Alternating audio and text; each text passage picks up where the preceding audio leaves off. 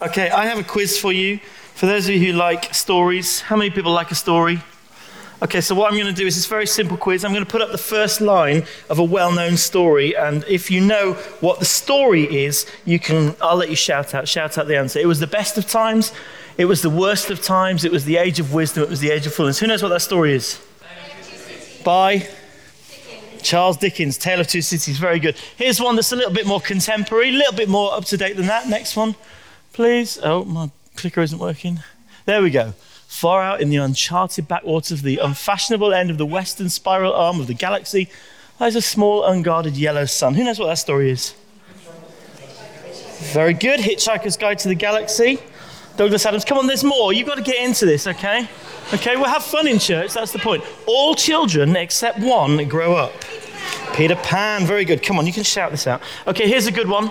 Here's a good one. I don't believe this necessarily myself, but it's a truth story. It's, sorry, there, there. Right, can you move this on? For some reason, my clicker isn't working. It is a truth universally acknowledged that a single man in possession of a good fortune must be in want of a wife. Pride and Prejudice, 1813. Okay, there's a big clue in the actual words of the next one. The next one here. Uh, in a hole in the ground, there lived a hobbit. You know that one? Uh, and just for those of you who don't read books and watch films, here's three um, just from movies. Here's this one from a movie. Have a look at this. As far back as I can remember, I always wanted to be a gangster. Anyone know what that film, which film that's from? Which one? No. Good try though. It's from the film Goodfellas. Okay. Two more. This one here, next one for me. Whenever I get gloomy with the state of the world, I think about the arrivals gate at Heathrow Airport. Come on, I know everybody admits they haven't seen this, but who loves, who likes Love Actually really? Okay, that's quite good. Okay, and the very last one, I love a personal favourite. I'm 36 years old. I love my family. I love baseball, I'm about to become a farmer. But until I heard the voice, I'd never done a crazy thing in my whole life. Thank you. Field of dreams. If you build it, they will come. And how about this one? Just put this one up for me. Anyone heard this famous first line before? In the beginning, God created the heavens and the earth. You know, a really good opening line really sets a story in motion, doesn't it? Starts a good story off. Why don't you open your Bible and open it to the first page? And we're going to read a little bit of the first chapter of the Bible, the book of Genesis. We're going to Genesis chapter 1 this morning. And uh, I've got quite a lot of these, so can you move them on for me? Because I'm not sure this is working. Yeah, I'll, I'll let you guys figure that out. Um, we're going to read chapter 1, we're going to read verses 1 to 5, and then we're going to read uh, verses 20, we're going to jump up to 26 and read 26 to 31. Uh, and I'm reading for the NIV. Uh, if you have a Bible, you can open it in your Bible or on your phone or whatever device you have it on. In the beginning, God created the heavens and the earth. Now the earth was formless and empty. Darkness was over the surface of the deep, and the Spirit of God was hovering over the waters. And God said, Let there be light, and there was light. And God saw that the light was good, and He separated the light from the darkness. And God called the light day, and the darkness He called night. And there was evening, and there was morning, the first day. And then we're jumping ahead to verse 26. And God said, Let us make mankind in our image, in our likeness, so that they may rule over the fish in the sea and the birds in the sky, over the livestock and all the wild animals, and over all the creatures that move along the ground. So God created mankind in his own image. In the image of God, he created the male and female, he created them. And God blessed them and said to them, Be fruitful and increase in number, fill the earth and subdue it, rule over the fish in the sea and the birds in the sky, and over every living creature that moves on the ground. And God said, I give you every seed bearing plant on the face of the whole earth, and every tree that has fruit with seed in it. They will be yours for food. And to all the beasts of the earth, and all the birds in the sky, and all the creatures that move along the ground, everything that has the breath of life in it, I give every green plant for food. And it was so. And God saw that all that he had made, and it was very good. And there was evening, and there was morning, the sixth day. And those of you who've got um, handouts, if you're able to just distribute those for me, that would be great. On the handout this morning, are a couple of things. There's a, just a summary of uh, this morning's talk, but importantly, at the bottom, there are some questions for reflection and discussion. We're not going to get to those today, but those are for us to take away. If you're in a small group, you may want to take that as uh, some material to look at and discuss in your group this week, or just on your own time for reflection. But also on the back of the handout is a timeline. And uh, you, might, you might find that interesting or useful. It's not for everybody, it's got quite a lot of information in it. I put a blog up about timelines a couple of weeks ago, and I, when I searched the internet for Bible timelines, there are all kinds of formats and all kinds of possibilities. I got one that was so long, it stretched effectively 10, it would be 10 pages if you printed it out. So I put a link, uh, I think I put a link to the website on that, um, on that blog.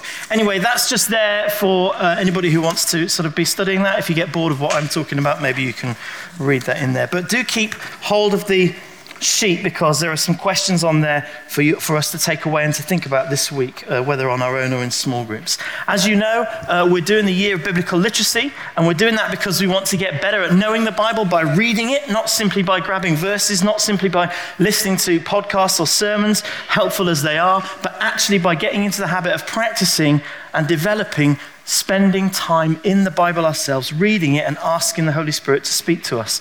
And uh, just put the next slide up for me. We have created some extraordinarily fantastic bookmarks.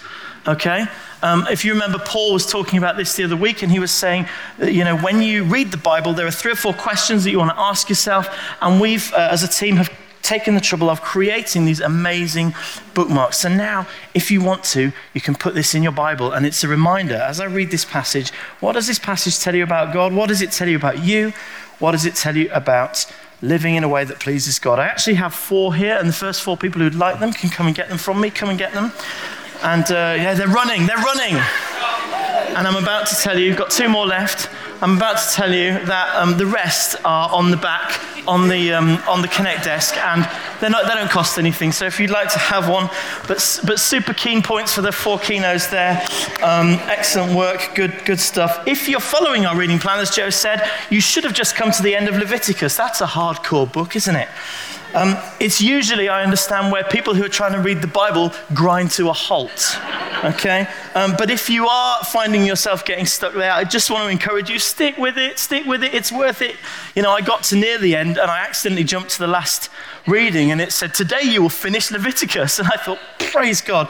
Um, so I jumped back. I thought, I'm actually going to jump, I'm going to, I'm to do the whole thing. I did about four days in one go because I was like, just got to get to the end of this and move on to the next book. But the videos that are there on the Bible Project really help us understand it and shape it and look at the structure. So, and if you're not following that plan, don't worry. Um, but I would encourage you do something. Read something regularly. Perhaps start with Genesis if you haven't already. Um, there are all sorts of links and information on our website and on our blogs. Um, and so this year, uh, as I said, we're doing the year of biblical literacy. And um, next slide for me, please. The we oh, it's working now. Fabulous. Oh man, sorry. This series that we're beginning now for, the, for this month and for next month is called The Big Story of God. You know, one way of studying and interpreting the Bible is something that we call systematic theology. Now, systematic theology kind of sounds like it says it takes a theme or a topic and it searches out every verse in the Bible and then it pieces all those verses together and tries to understand what a biblical theme is and what, it, what the truth is. And it does it systematically and it can be very helpful. And but it also can be a bit dry, and sometimes it feels like it's missing out on the story. And when we do systematic theology, sometimes we just pick these verses out and we look at the themes, and the themes are important, but we don't actually understand the story, the overarching story of the Bible. And by the, by the way, I'm using the word story, and by story, I'm not implying it's fiction okay? I mean the narrative, um, and that's what you've got on your handout the timeline of the whole narrative. And the definition that we are working with is this one that the Bible is a library of writings that are both divine and human, that together tell a unified story that leads us to Jesus. And so, a better way to go than systematic theology is something we might call biblical theology, where we just, yes, we look to understand the themes, yes, we look to understand God, but we do it within the context of the whole story. And that unified story is what we're looking at through this series. Okay, it's our conviction that this book, with its literary styles, various literary styles, its different plots and subplots, actually tells one story that leads to Jesus. So, over the next two months, we're going to work through this meta narrative, this big story of the Bible. And here's an overview of where we're going. It's a bit like a drama. I've used the word act rather than chapter because I didn't want to get confused, and because actually it kind of reminds me that it's like a huge drama. So, in, in the drama of God, the Bible, that the Bible tells, you've got first act, which is creation, you've got the second act, which is the fall of man, which Paul's going to get to next week. You've got the third act, which is Israel and the covenant with Abraham, which actually, it looks like small on there, but it actually, that's pretty much the rest of the Old Testament.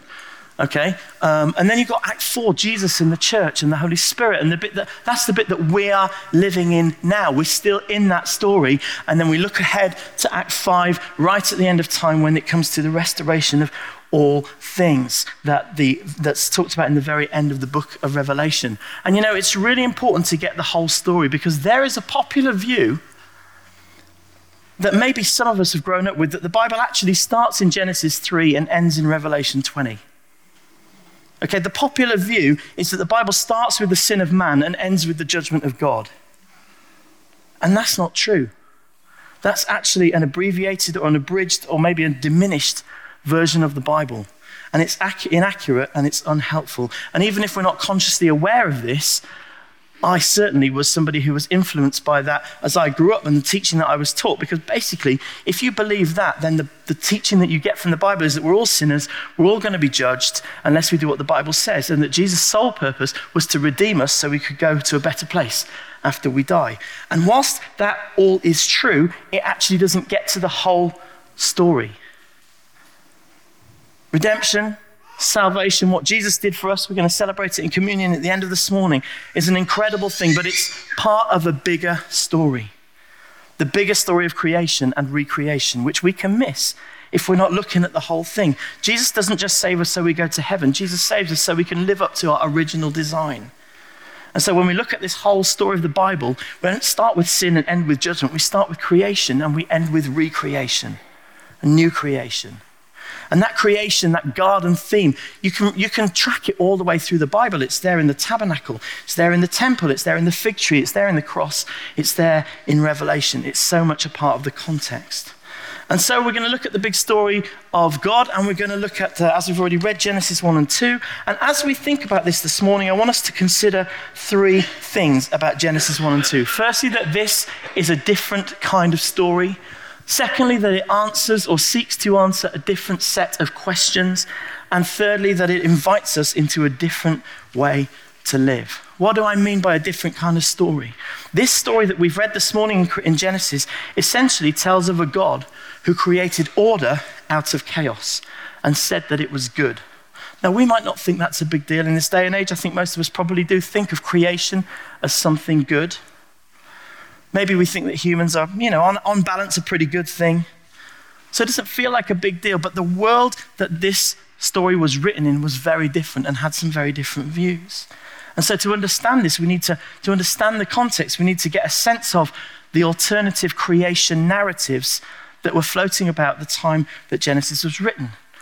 Um, uh, civilizations such as um, Babylon, which was the neighbor to Israel, tell a very different story. And the best known creation account from Babylon is called the Enuma Elish. And this is a, a description of how the world began according to the worldview of this ancient pagan civilization. There are some similarities with Genesis 1. They both start with watery chaos. But according to the Enuma Elish, the narrative of how the world began starts with the gods at war. And as war rages and there is destruction and there is violence, um, the gods that lose are torn limb from limb, and those body parts go to form different parts of the world. Okay, and there is this god or ruler who wins this battle, and his name is Marduk or Marduk, and he wins the battle of the gods, and he, he threatens to make the defeated gods, you know, his slaves. But they plead with him not to. And so instead, he takes the blood of one of these gods, and from that, he creates humans to populate the earth, almost as an afterthought, and with one sole purpose to make sure that the gods don't have to do any work. So, humans in this narrative are created to be slaves to the gods. And just imagine that you are a king in Babylon. Okay, kings in the ancient Near East are pretty much thought of as gods anyway. They are treated as gods. It's the same with Pharaoh in Egypt. And so, if you're in ancient Babylon, this creation account is read every year aloud. What does this story tell you about your life and about what it means to be human? If you're just a regular citizen in ancient Babylon, it reinforces that life is short, it's hard, it's violent, and it's meaningless. And that basically all you've got to look forward to is being a slave to the gods or a slave to the king. Happy times. and yet in Genesis, it's a different story. Yes, it's the same in that there is watery chaos to start with, but this world is created not through war and violence, but through God's word. He speaks and it is. It is ordered and structured. Even you can see in this chart, it's a bit hard to see, that, but even the way that this story is told, it's told sort of with this beautiful symmetry about it, about how in the first three days, God parts the heavens, parts the earth and the waters, creates land um, and sea, and then how he populates land and sky, sorry, and then how he populates each one of those. There is symmetry. There is even symmetry in the way that this is written out in the Hebrew. I'm not a Hebrew scholar, but I'm told that it's considered to be really beautiful. The way it's written out, almost poetic, like an ode or something. Okay? Creation, the message of this is that, that, that creation is good that the sky is good, the land is good, the sun is good, the plants are good, the animals are good. And the crowning beauty of God's creation are human beings, his image bearers. That humanity was equal with each other and made in the image of God. We are presented, humans are presented as the pinnacle of creation and given a royal status to rule over the rest of the world. Now, I've spoken about this before, a few years ago it was, about this idea that one of the words for image in Genesis 1 26 and 27, one of the words that we translate as image is actually the word selem, which means idol. Now, if you know the Old Testament, you know that potentially this is quite a controversial idea. Because in other parts of the Old Testament, God makes it very clear I don't want any worship of idols. No worshipping of idols is to take place. There are no other gods except me. So, why is it that the writer of Genesis describes humans as idols? Well, I could do a whole lecture on this, but I'm not going to, thankfully for you. Um, but kings in the ancient Near East were believed to have been the image of their gods. They were believed to have been a real live representative of their God on the earth. And so, therefore, um, therefore, subject to receive worship as a god. Okay, this would have been the same in Egypt for Pharaoh, it would have been the same in all these ancient civilizations. And so those kings in turn created statues or images or idols of themselves. Here's one that was uh, recovered a few years ago, but is thought to be of the rule of a Syrian ruler in the ninth century. Okay, um, here's a, a picture of what is described in Daniel 3 when King Nebuchadnezzar makes an image of himself and expects all of the people to bow down to it as idols. These statues or the, these idols, it's not just a statue, it's ascribed godlike status and power, and everyone is expected to worship as if it was the God, which they thought it was. So, for example, when you attack a neighboring country and you want to sort of capture them, the first thing you do is you capture their idols and you take them away because they're thought to be where the, where the God's power um, sort of stays. And even in 1 Samuel 5, there's a story you can read about how when the, um, when the, the Israelites catch uh, uh an idol of Dagon, this foreign god, and they put it overnight in the same room as the Ark of the Covenant. Uh, they come in the next morning and uh, the, the, the, the, statue is fallen and smashed, and uh, suggesting that God's power is greater. So that's the context. Why would human beings describe, be described in Genesis 1:26 as being like God's idols? And the sense is that God didn't want any other representative of himself. He didn't want any idols or any likeness of himself on earth, unlike all these other kind of kings and gods around, because he's already created one. And God's image, God's idol, are the human beings that he created that he talks about in Genesis 1:26. That's you and me. That's humanity. Actually, if you think about that, I may have kind of glossed over that quite quickly, but if you think about the, the significance of that, it's incredible that we are created to be God's living, royal representatives here on the earth. That He doesn't need any other representatives other than us. And so humans are not created as slaves to the gods. we are partners with him and we are representatives of him and we're created by him to continue his beauty and his plan for the world. And in my blog this week, I'll put up a, a in fact, you can look at it if you just if you want to make a note. If you look on the Bible Project and you look for the image of God, there's a whole video that just kind of explains that stuff. I don't think Genesis just tells a different kind of ancient story, though. I think Genesis also tells a different kind of modern story because, you know, that's kind of back then. But what about now? Most modern accounts of how we got here will derive from some sort of humanist or evolutionary narrative. And science, science seems fairly clear to me that complex organisms seem to have evolved from simple ones through some sort of process of selection. I mean, that's, the Bible doesn't dispute that. But Genesis does challenge the worldview that we just happen to be here by accident. Okay? I don't believe that you can claim that everything we see in nature, the order, the structure, and the beauty of even the tiniest living organism, the order and the structure, the beauty that we see even just in the eyes of in one another's eyes, I don't believe we can claim that that happened by accident. And that's what Genesis is saying. So here's a guy called Francis Collins, who was the head of the Human Genome Project. And he is quoted as saying this I can't imagine how nature, in the case of the universe, could have created itself. The very fact that the universe had a beginning at all implies that someone was able to begin it. And it seems to me that had to be outside of nature. Another name for this argument is the first cause argument. You know, I, and I'm no scientist, I, I can't tell you how, how, we, how it happened exactly, but logic suggests, and Genesis argues, that there must have been someone who started it.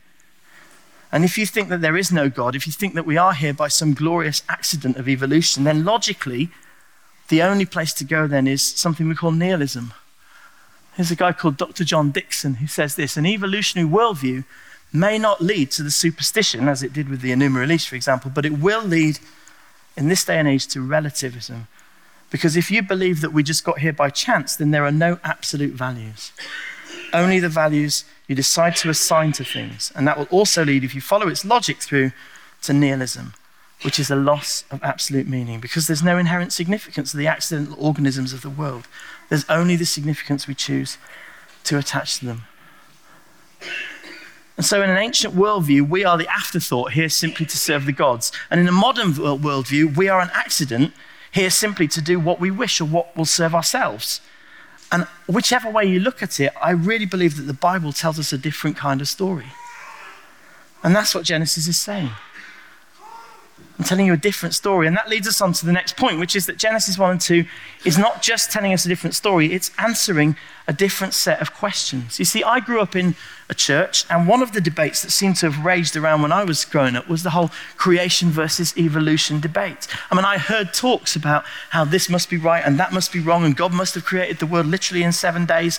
And I realized as I grew that science has got quite a lot to say about this, and that to ignore what science is saying seems like pretty foolish to me.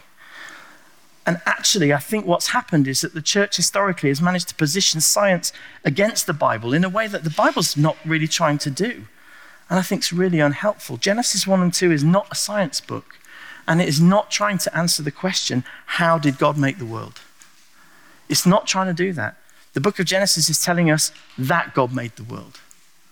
It's not telling us how God made the world. It's not saying that God created. It's saying that God created it. It's saying that He created us in His image. It's saying that He left us with a vocation and a calling and a purpose. And this is really important because if you come to Genesis with a different set of questions than the Bible is trying to answer, then you're in danger of distorting what it's actually trying to do, what it's actually trying to say. Here's another slide by another expert called John Walton. He says if we turn, try to turn to Genesis 1 into an explanation of modern cosmology, we are making the text say something it never said. It's not just a case of adding meaning, it's a case of changing meaning. And since we view the text as authoritative, it's a dangerous thing to change the meaning of the text into something it never intended to say.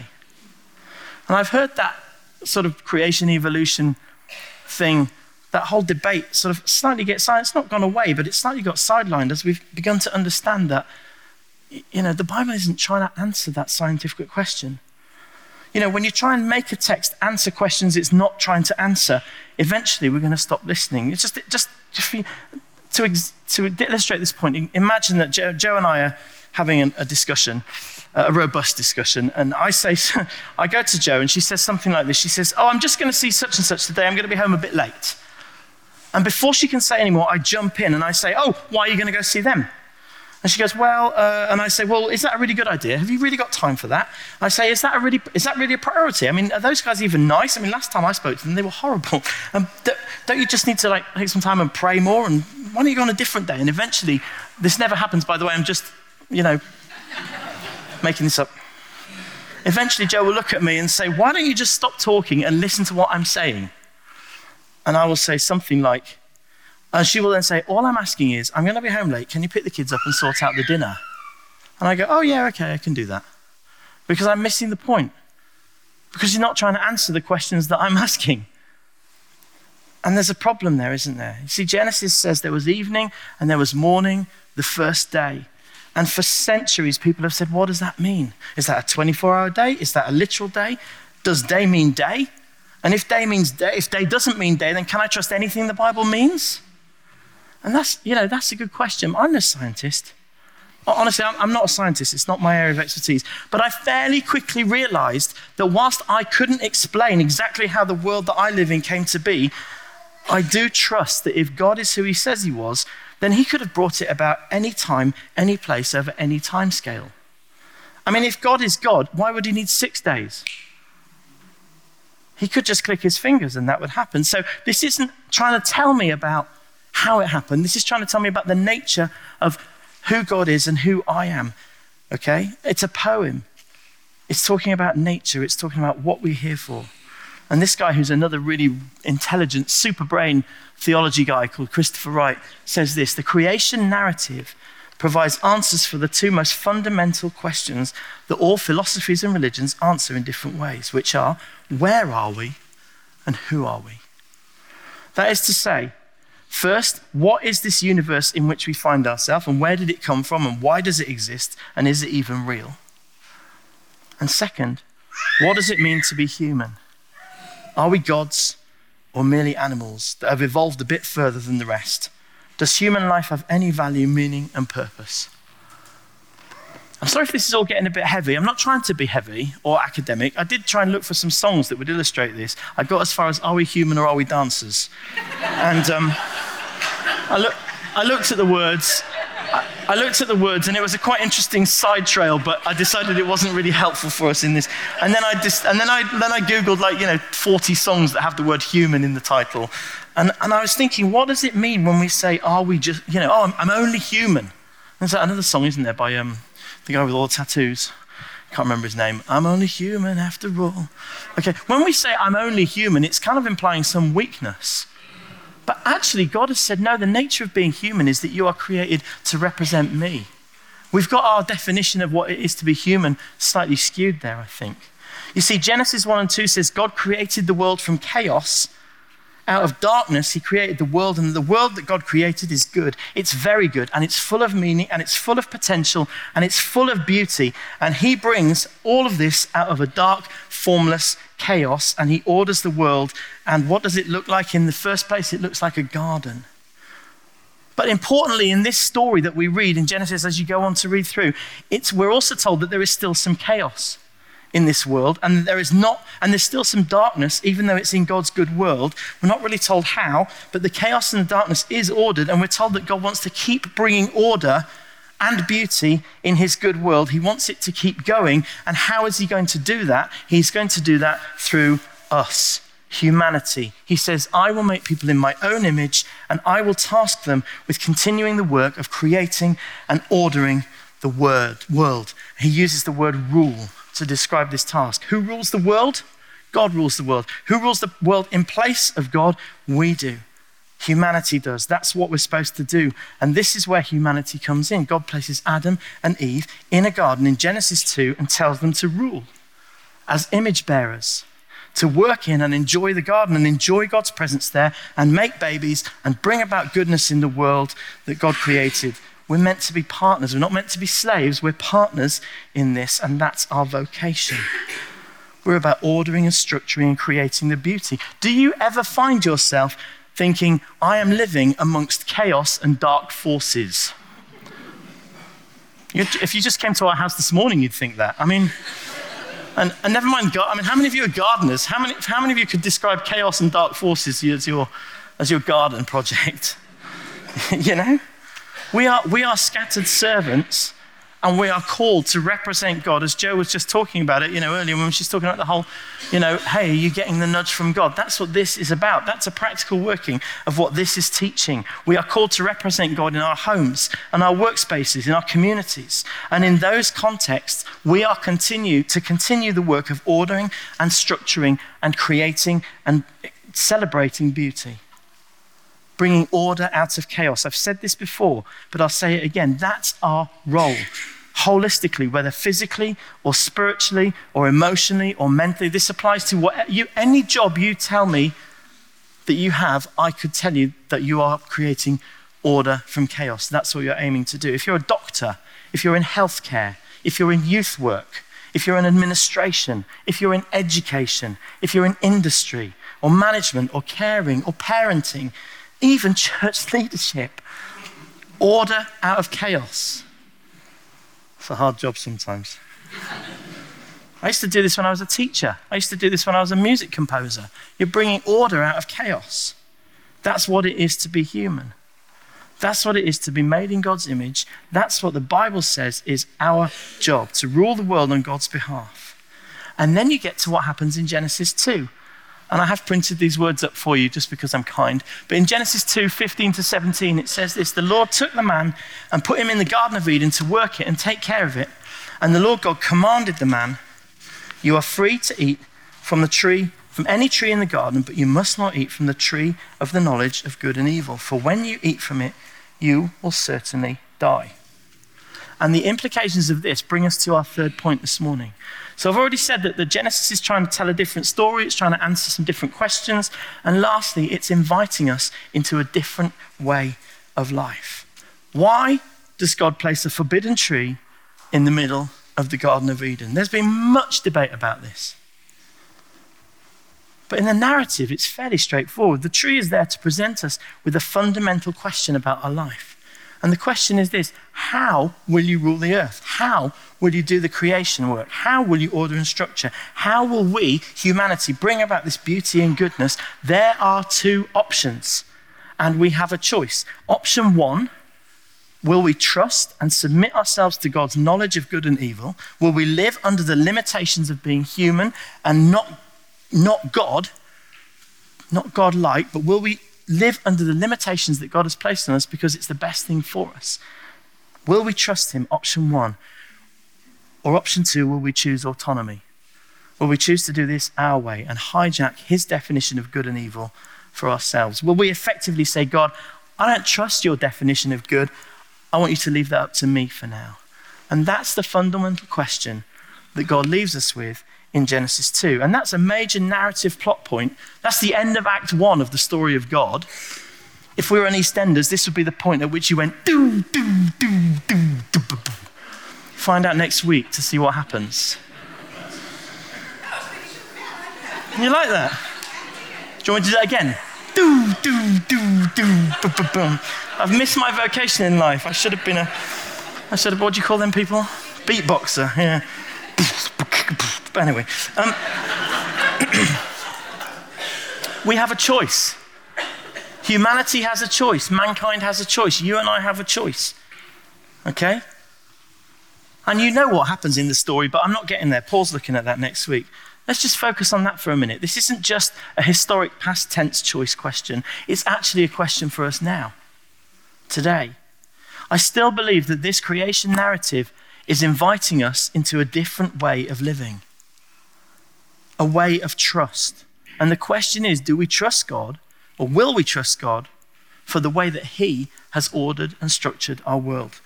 Do we trust His ability to give us what we need? Maybe not always what we want, but what we need. Do we trust His definition of humanity, of what it is to be human, of partnering with God, of ruling over His creation? Christopher Wright, that guy I quoted before, says this. He says, We will stand before our God for our humanity as much as for our Christianity. We will stand before God, every one of us, at some point, and we will give account of how we've been human.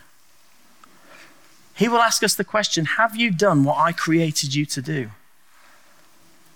He's asking us the question now Will you do what I've created you to do? Will you partner with me in caring for this earth to bring about creative beauty and goodness? Or will you choose alternatively to do it your own way and therefore probably realistically destroy it with your rage and your jealousy and your anger and your selfishness and your pride and your greed and your lust and your violence? Will you keep destroying the world or will you partner with me? That's the question for us today. Will we trust God? I know what my choice is. I don't always live up to it, but I know what my choice is. Because I've tried doing it the other way and it just doesn't work. But God gives us free will. We're not robots. I can't make my children worship me. I can't make them like me. I can't make them bow down to me. They've got to choose whether they want to spend time with me, whether they want to come towards me or not. They want to, they've got, I can go towards them in relationship. They have to choose whether they want to reciprocate. And it's the same with us and God. He does want to be known. He is communicating. He's not hiding. Okay? He does offer life and meaning and purpose. And the question is, how are we going to respond to that? Are we living out our story? Are we living out the story that He's created us for? What's He calling each of us to? What roles do you play? These are some of the questions that I've put on the bottom of your sheet that you can take away and consider. But what is He calling you to? And what do you do? What do you do in your nine to five? How are you ordering and structuring and celebrating life and creating beauty in, your, in our relationships. Are, are our relationships beautiful? Are they celebrating beauty? Are we creating order and structure in our relationships? In our relationships, we should be communicating better. In our relationships, we should be preferring and loving one another. That's, that's God's way. So, are we doing that? Are we living up to what He's created us to be? In our work choices, in our career choices, are we preferring others? Are we doing good? Are we making the world around us a better place? I remember, you know, I, you know, I really blame Paul Phillips isn't here, so I can blame him. I blame him. He said one time from the front, he said something like this I just know that as Christians, we're supposed to leave every place better than when we found it. And that means if I see litter on the floor, I have to pick it up no matter what it is or where it is. And, I can buy that in the church because I kind of own this space. But when I'm out in the world, what? That means I have to go pick up the litter all the time. What if it's dirty? And I always think of Paul Phillips when I pray. God bless you, Paul. you know, trying to leave the place better than when I. I mean, it's a, sometimes it's just as simple as that, isn't it? It's a choice in our hearts. What about in our homes and families? What about in our churches and our ministry responsibilities? Imagine if we got up and the first thought every day was, I am made in the image of God to bring order from chaos and structure his world and celebrate life and create beauty. Is that what you think about when you look in the mirror in the morning? I'm a parent helping my children grow up in this crazy world. Or I'm a son or a daughter helping my parents cope with the aging process. Or I'm a friend just trying to support the people around me. Or I'm a manager or a team leader at work. I'm helping staff cope with the pressures that are under them. Or I'm a team member and I'm just trying to carry out my duties faithfully and responsibility. What are we called to do? And do we know that God is in it with us? And just because we mess up, which we do, are we okay with that? And we'll get to Jesus later, but in, in, in one sentence, what happens when we mess up is that we find out there's a gap between where we are called to be and where we are, and Jesus comes and fills the gap. And we're going to celebrate communion in just a minute. We're going to remember what Jesus did because he was the example, the, the great example for us to follow. Jesus is the one who came to show us what it is to be fully human and yet a representative of God, the image of God. And because he died for us, we get the opportunity to get right with him. And let me just, as we go into communion, read you one passage from Hebrews. It says, In the past, this is Hebrews 1, in the past, God spoke to our ancestors through the prophets at many times and in various ways, but in these last days, he has spoken to us by his Son, whom he appointed heir of all things, and through whom also he made the universe. The Son is the radiance of God's glory and the exact representation of his being sustaining all things by his powerful word. And after he had provided for purification of sins, he sat down at the right hand of the majesty in heaven. We've sung about how beautiful Jesus is today. And here we are talking about our role in creation. And okay, we'll get to the next bits of the story, but the fact that we mess up is okay because Jesus has come to show us what it should look like and help us figure out how to be there again. Why don't you stand with me? And those of you who coming to um, lead communion, why don't you come? And let's have the worship guys back as well if you've got a minute. Thank you.